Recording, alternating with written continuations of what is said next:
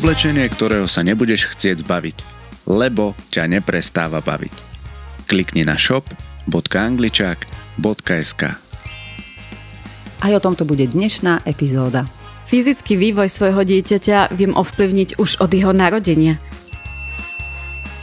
Ja som presvedčená, že každé jedno dieťa je pohybovo nadané, pokiaľ mu uh, my rodičia a tieto jeho prírodzené pohybové zručnosti nejakým spôsobom nenarušíme. Újde mu vlak v tom prípade, pokiaľ sedí doma a nič nerobí. A pokiaľ do tých 9 rokoch to dieťa, áno, nič nerobilo, lebo tie najdôležitejšie pohybové zručnosti sa na gauči alebo pri tablete veru sami nevybudujú, Realita je taká, že väčšina detí, ktoré nám rodičia na hodinu priniesli alebo mi nosia, sú zjednodušene poviem krivé, sú ochabnuté, sú často skoliotické, zhrbené, poskracované. Centrálna nervová sústava dieťaťa sa po čase stáva predráždenou, ak dieťa príliš športuje. Extrém sedenia, pohodlnosti, krivých tiel, obezity alebo naopak príliš prepnutého športovania sa vie dať postupnými krokmi a že sa vie postupnými krokmi prepínať do rovnováhy a ak sa ju naučíme my dospelí, vieme ísť potom príkladom aj našim deťom a máme možnosť budovať tak zdravú a pohybovo zdatnú generáciu detí. Ahojte angličáci, vítam vás pri počúvaní našeho ďalšieho podcastu. Dnes sa budeme baviť o deťoch, ich pohybových návykoch či zlozvykoch a najmä o tom, čo môžeme my rodičia spraviť preto, aby sme už v detskom veku uchopili pohybu našich detí tak, aby si do dospelosti odnesli nielen zdravé fungujúce tela, ale aj zdravé návyky. Oproti mne už sedí Alex, ktorú tu srdečne vítam. Ahoj Alex. Ahoj Ivet, čaute angličáci. Alex, tak začneme takým vysvetlením, prečo si sa rozhodla tému cvičenia a pohybu detí vôbec e, zaradiť do našich podcastov a venovať sa jej tak dopodrobná, ako sa jej dnes dopodrobná venovať budeme. Túto podľa mňa dôležitú tému som sa rozhodla do podcastov zaradiť práve pre moje trénerské skúsenosti s trénovaním detí, pretože ak by som deti netrenovala, tak uh, je by som uh, žila v určitej bubline alebo v takých predstavách, že všetky deti majú dostatok uh, prírodzeného pohybu, dostatok športov, pretože my to tak napríklad doma máme. Moje dieťa od malička má prírodzený pohyb, dostatok pohybu, malo aj nejaké krúžky, aj stále má pohybové krúžky, má kamarátov, s ktorými sa vonku hýbe, behá po vonku, po ihriskách, čiže toho pohybu tam je naozaj dostatok. A ako náhle som ja začala trénovať deti, tak som zistila, že tá realita je úplne iná a že dnes sa deti vytratili z ihrísk, zo sídlisk, z ulic a, a chýba im prírodzený pohyb, chýba im dostatok pohybu. A potom vlastne na mojich hodinách som zistila, že im chýbajú základné pohybové zručnosti, rovnováha, koordinácia, uh, majú krivé chrbtice, majú vypustené uh, brucha, nevedia používať svoje stredy tela, nevedia napríklad skákať na švihadle a k nedostatku bežného pohybu, ktorý je pre deti neskutočne dôležitý v kombinácii so, s nezdravou stravou, s prílišným množstvom sladkostí sa deje to, že čím ďalej, tým viac detí má nadvahu a alarmujúcim stavom v dnešnej dobe je detská obezita a ja sa s tým teda takisto naozaj stretávam. Ja považujem za veľmi dôležité, aby sa o tejto téme rozprávalo, aby sa hľadali riešenia a zároveň my rodičia sme tí prví, ktorí máme v rukách možnosť dať našim deťom štart do života v podobe zdravých a fungujúcich tiel a aby si so sebou nemuseli niesť nezdravé návyky a následky až do dospelosti.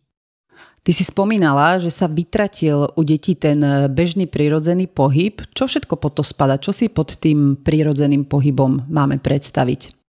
Prirodzený pohyb je akýkoľvek pohyb, alebo všetok pohyb, ktorý deti vykonávajú mimo sedenia a, a deti, pokiaľ nie sú nejak brzdené, tak ten prírodzený pohyb aj milujú.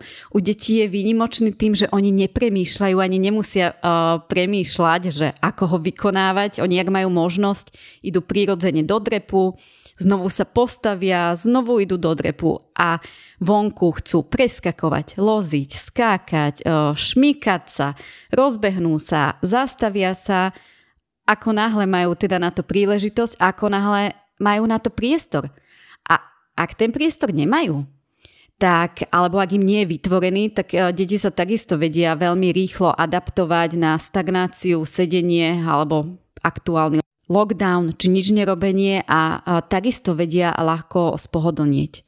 My dospelí ideme napríklad po chodníku rovno po ulici, ako náhle máme so sebou malé dieťa, tak uh, to dieťa hľada príležitosť, kde by mohlo skočiť, kde by mohlo vyskočiť, na aký múrik by mohlo vyliezť, alebo čo by mohlo na tej ulici, či sa môže rozbehnúť, alebo nie.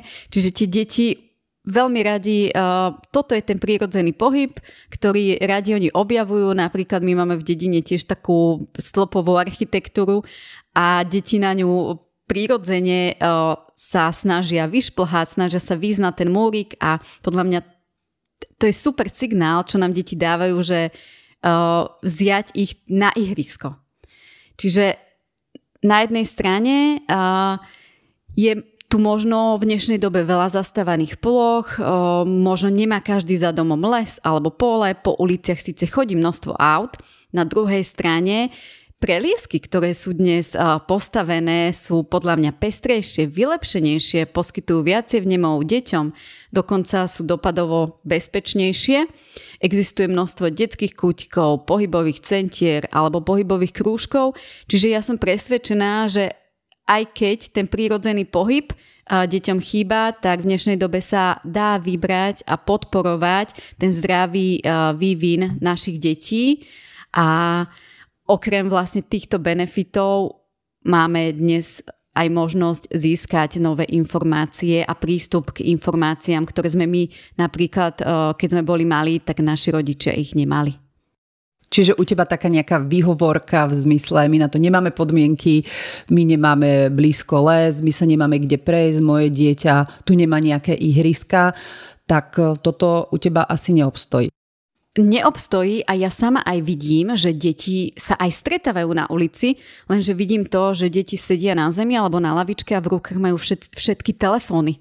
Namiesto toho, aby sa naháňali a vyhrali tú schovku alebo uh, vykonávali nejaký pohyb, tak uh, v tomto je tá doba uh, taká zradná a, a potom o, tí rodičia prinášajú tie deti ku mne na hodiny a ja vidím a, tie ich o, disbalancie na tele a následky toho, že napríklad o, nie len v škole sedia, že im v škole možno chýba telesná výchova, že možno v škole telesnú výchovu nenavštevujú, ale že keď už sú aj na čerstvom vzduchu, tak sú napríklad na tabletoch alebo telefónoch.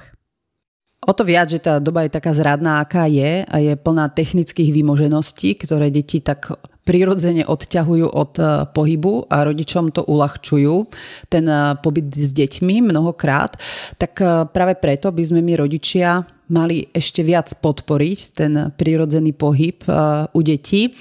Poďme si teda povedať, ako teda viem ja ako rodič ovplyvniť fyzický vývoj môjho dieťaťa.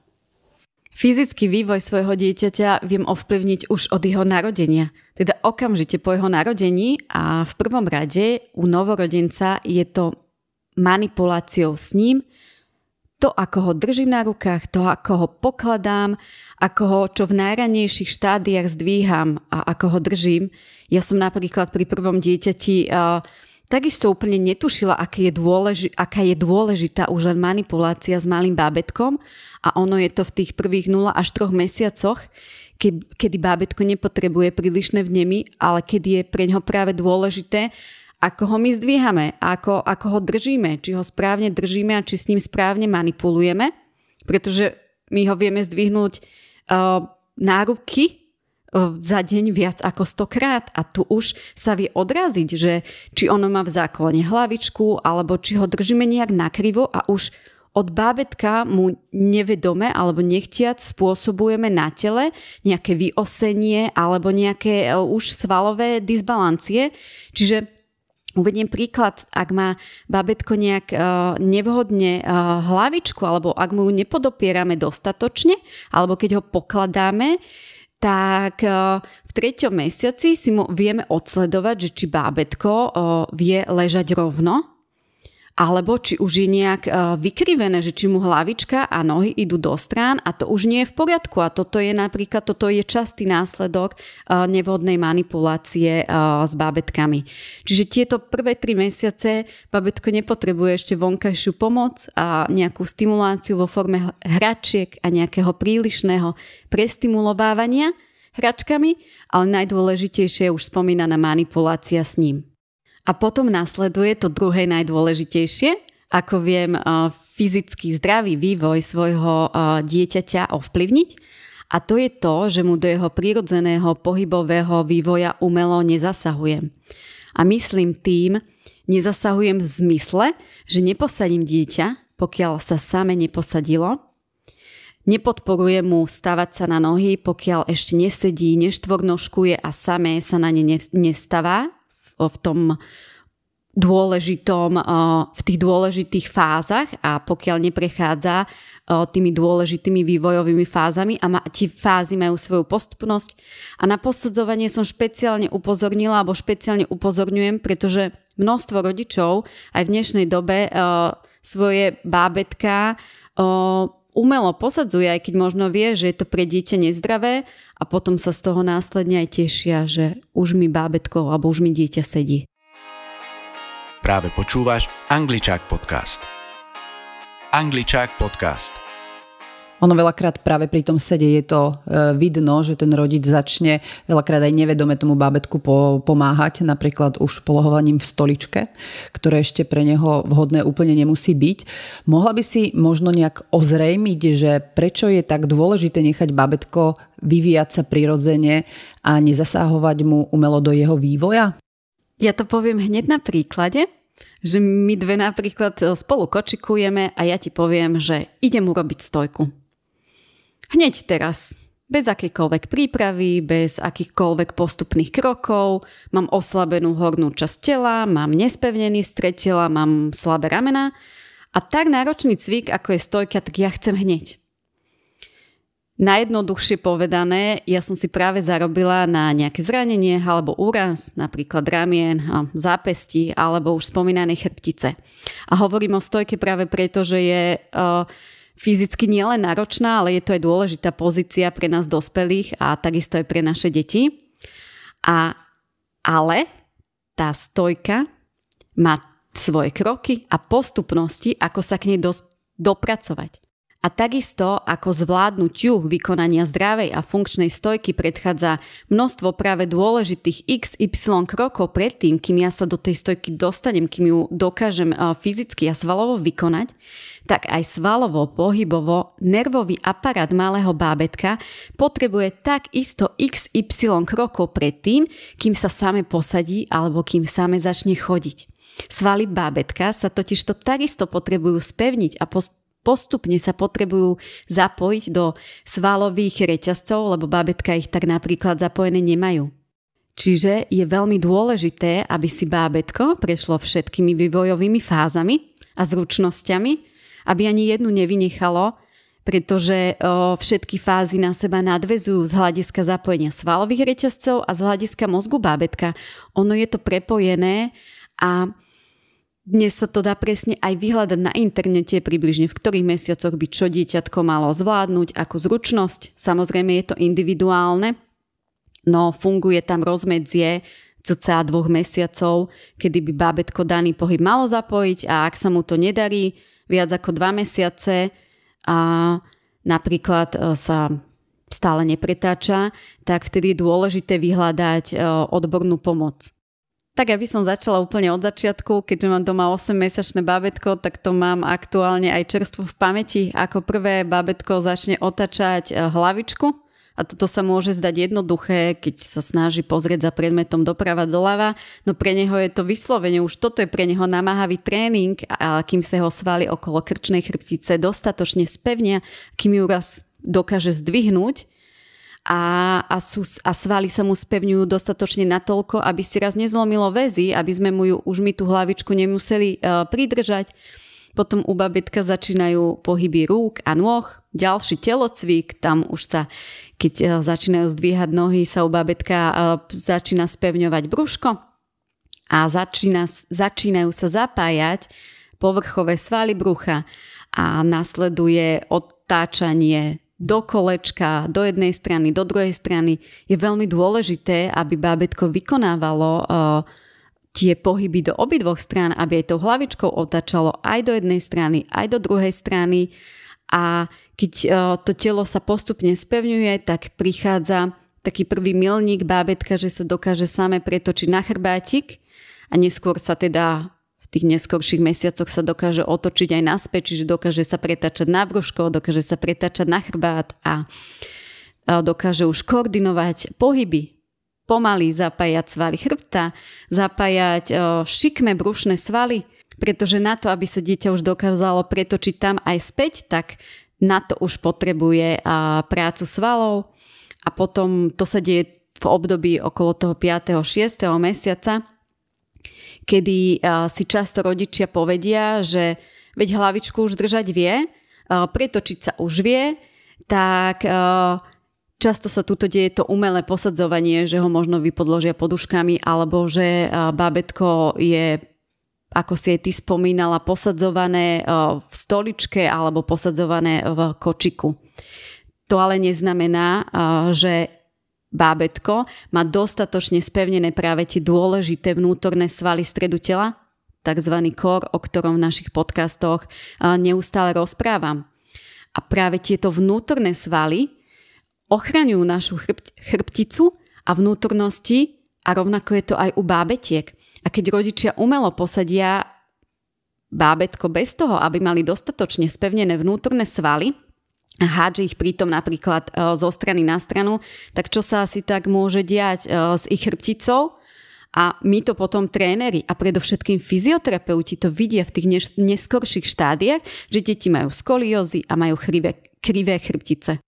A tak ako to máme u dospelých my so sixpackom, že ešte sixpack alebo tie tehličky na bruchu neznamenajú uh, zdravý stred tela a uh, zdravé brucho, tak takisto je to aj u toho bábetka, že ono keď sa dokáže pritiahnuť k tomu kočiku, čo často bábetka, o čo sa často bábetka snažia, tak e, ono sa pritiahne tým priamým brušným svalom, čiže tým sixpackom. To, a ten sval je veľmi silný a on má schopnosť potom prebrať vlastne funkciu tých ostatných svalov. Čiže ono sa pritiahne najsilnejším svalom, ale tie svaly dôležité, vnútorné, okolo toho chrbátika a okolo toho o, stredu, toho brúška vnútorné a toho stredu tela zostanú nepoužité a sú jednoducho zatiaľ stále oslabené. My sme teda začali bábetkami a predtým, než sa presunieme do tých vyšších vekových štádí, tak pri bábetkách ešte chvíľku zostaňme. Aká by teda mala byť e, tá správna postupnosť e, jednotlivých zručností pre zdravý vývin bábetka? Ja som skončila pri tom pretáčaní, e, kedy sa e, dieťa pretáča z chrbátika na brúško a naopak a potom nenasleduje ešte ten set. Potom nasleduje to, že dieťa sa z toho chrbátika, ako sa otáča, tak ono vie zostať ležať na boku my sme sa na tom dosmiali, bolo to také milé, že vyzeralo to ako keby sa dieťa opalovalo na pláži a ono to tak skúša ten pohyb a ten pohyb je opäť dôležitý v tom, že tam sa začínajú zapájať aj šikme brušné svaly. Potom prichádza taký milník, že dieťa, keď je na brúšku, tak vie vystrieť pred sebou obidve uh, ruky a udrží sa vlastne na vystretých rukách. Dokonca sa to nazýva aj ako vrcholová zručnosť uh, toho eh, dieťaťa alebo toho bábetka, aby neskôr mohlo štvornožkovať. No a ono sa veľmi ľahko z tohoto už postupne uh, vie z tohoto, z tejto výdrže na vystretých rukách a z tohoto šikmého ľahu posadiť do šikmého sedu. Čiže po tom pretáčaní a po, to, po tej výdrži a k tomu pridáva aj postupné plázenie sa už vie dieťa okolo toho 8. mesiaca, opäť je to individuálne, posadiť. Posadiť samé a je dôležité, aby sa vedelo uh, posadiť uh, vystreté. A popri tom uh, posadení tam je takisto taký milník, kedy sa dieťa plází po zemi. Ono najskôr sa môže pláziť len tak, že skúša priťahovať ruky, dokonca my sme chvíľu cúvali, alebo ešte tie pohyby nemusia byť koordinované, no čím dlhšie sa pelází dieťa po zemi, tak je dôležité, aby tie pohyby uh, začali byť koordinované. A práve, aby sa prepojila práva a ľava mozgová hemisféra, je dôležité, aby sa pohyby vykonávali do kríža. Čiže pravá ruka, ľavá noha, ľavá ruka, pravá noha.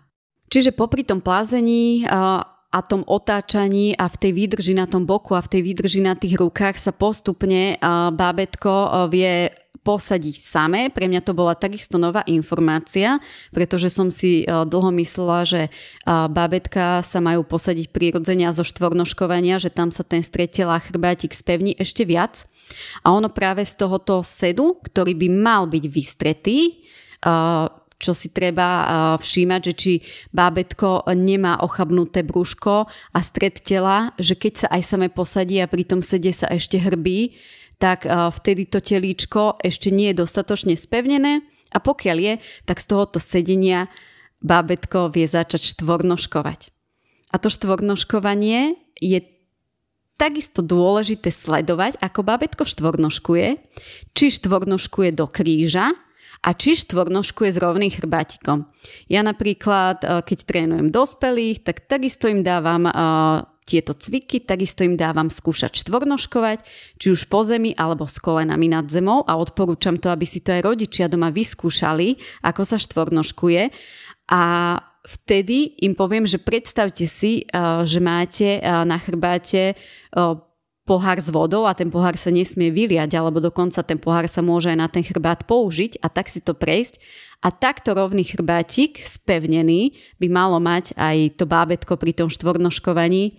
Štvornoškovanie sa odporúča, uh, aby to obdobie trvalo aspoň dva mesiace a je veľmi dôležité, aby nebolo preskočené z hľadiska toho psychomotorického vývoja, z hľadiska zapojenia svalových reťazcov a tej nadväznosti na seba, a preto som toľko pri tom štvornoškovaní, pretože množstvo detí štvornoškovanie jednoducho vynechá a z nejakého plázenia prechádza rovno do stoja.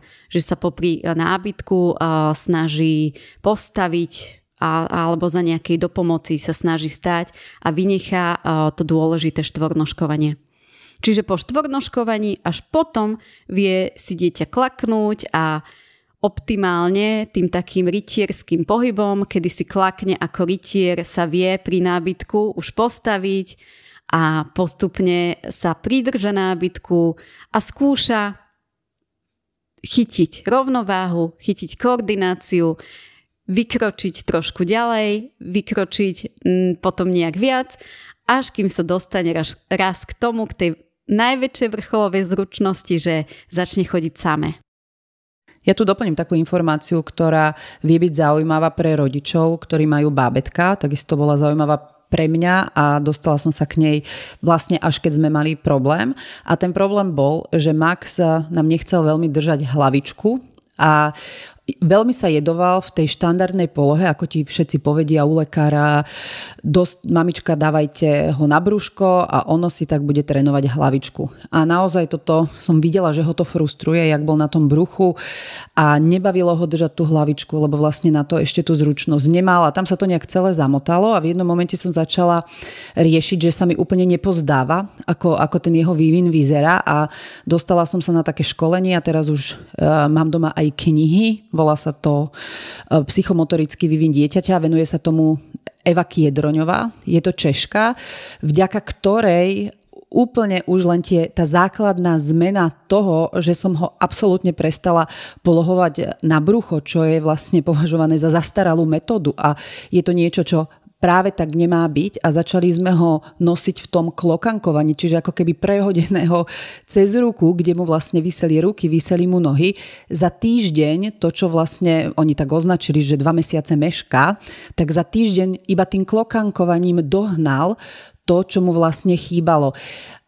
Ďalšia tá dôležitá vec, ktorú som tam vlastne zistila, bolo ako ho mám správne zdvíhať, kde som ho zdvíhala nie úplne zle, ale tiež nie úplne najlepšie. A tá Eva Kiedroňová má aj e-booky, ktoré e, si vlastne viete stiahnuť alebo zakúpiť cez internet a má ich urobené vynikajúco. Má tam nafotenú polohu, kde vlastne je to ukázané zle, je tam taký červený kríž prečiarknuté, že takto nie a je tam fotka toho, ako to dieťa otáčať, nosiť, ako s ním manipulovať správne. A toto je taká obrovská pomoc pre rodičov, že keby napríklad ja o tomto viem ešte pred pôrodom, tak už iba si to blbú vzorne kúpim a idem podľa mesiacov a pozerám sa, ako to robiť a ako to nerobiť.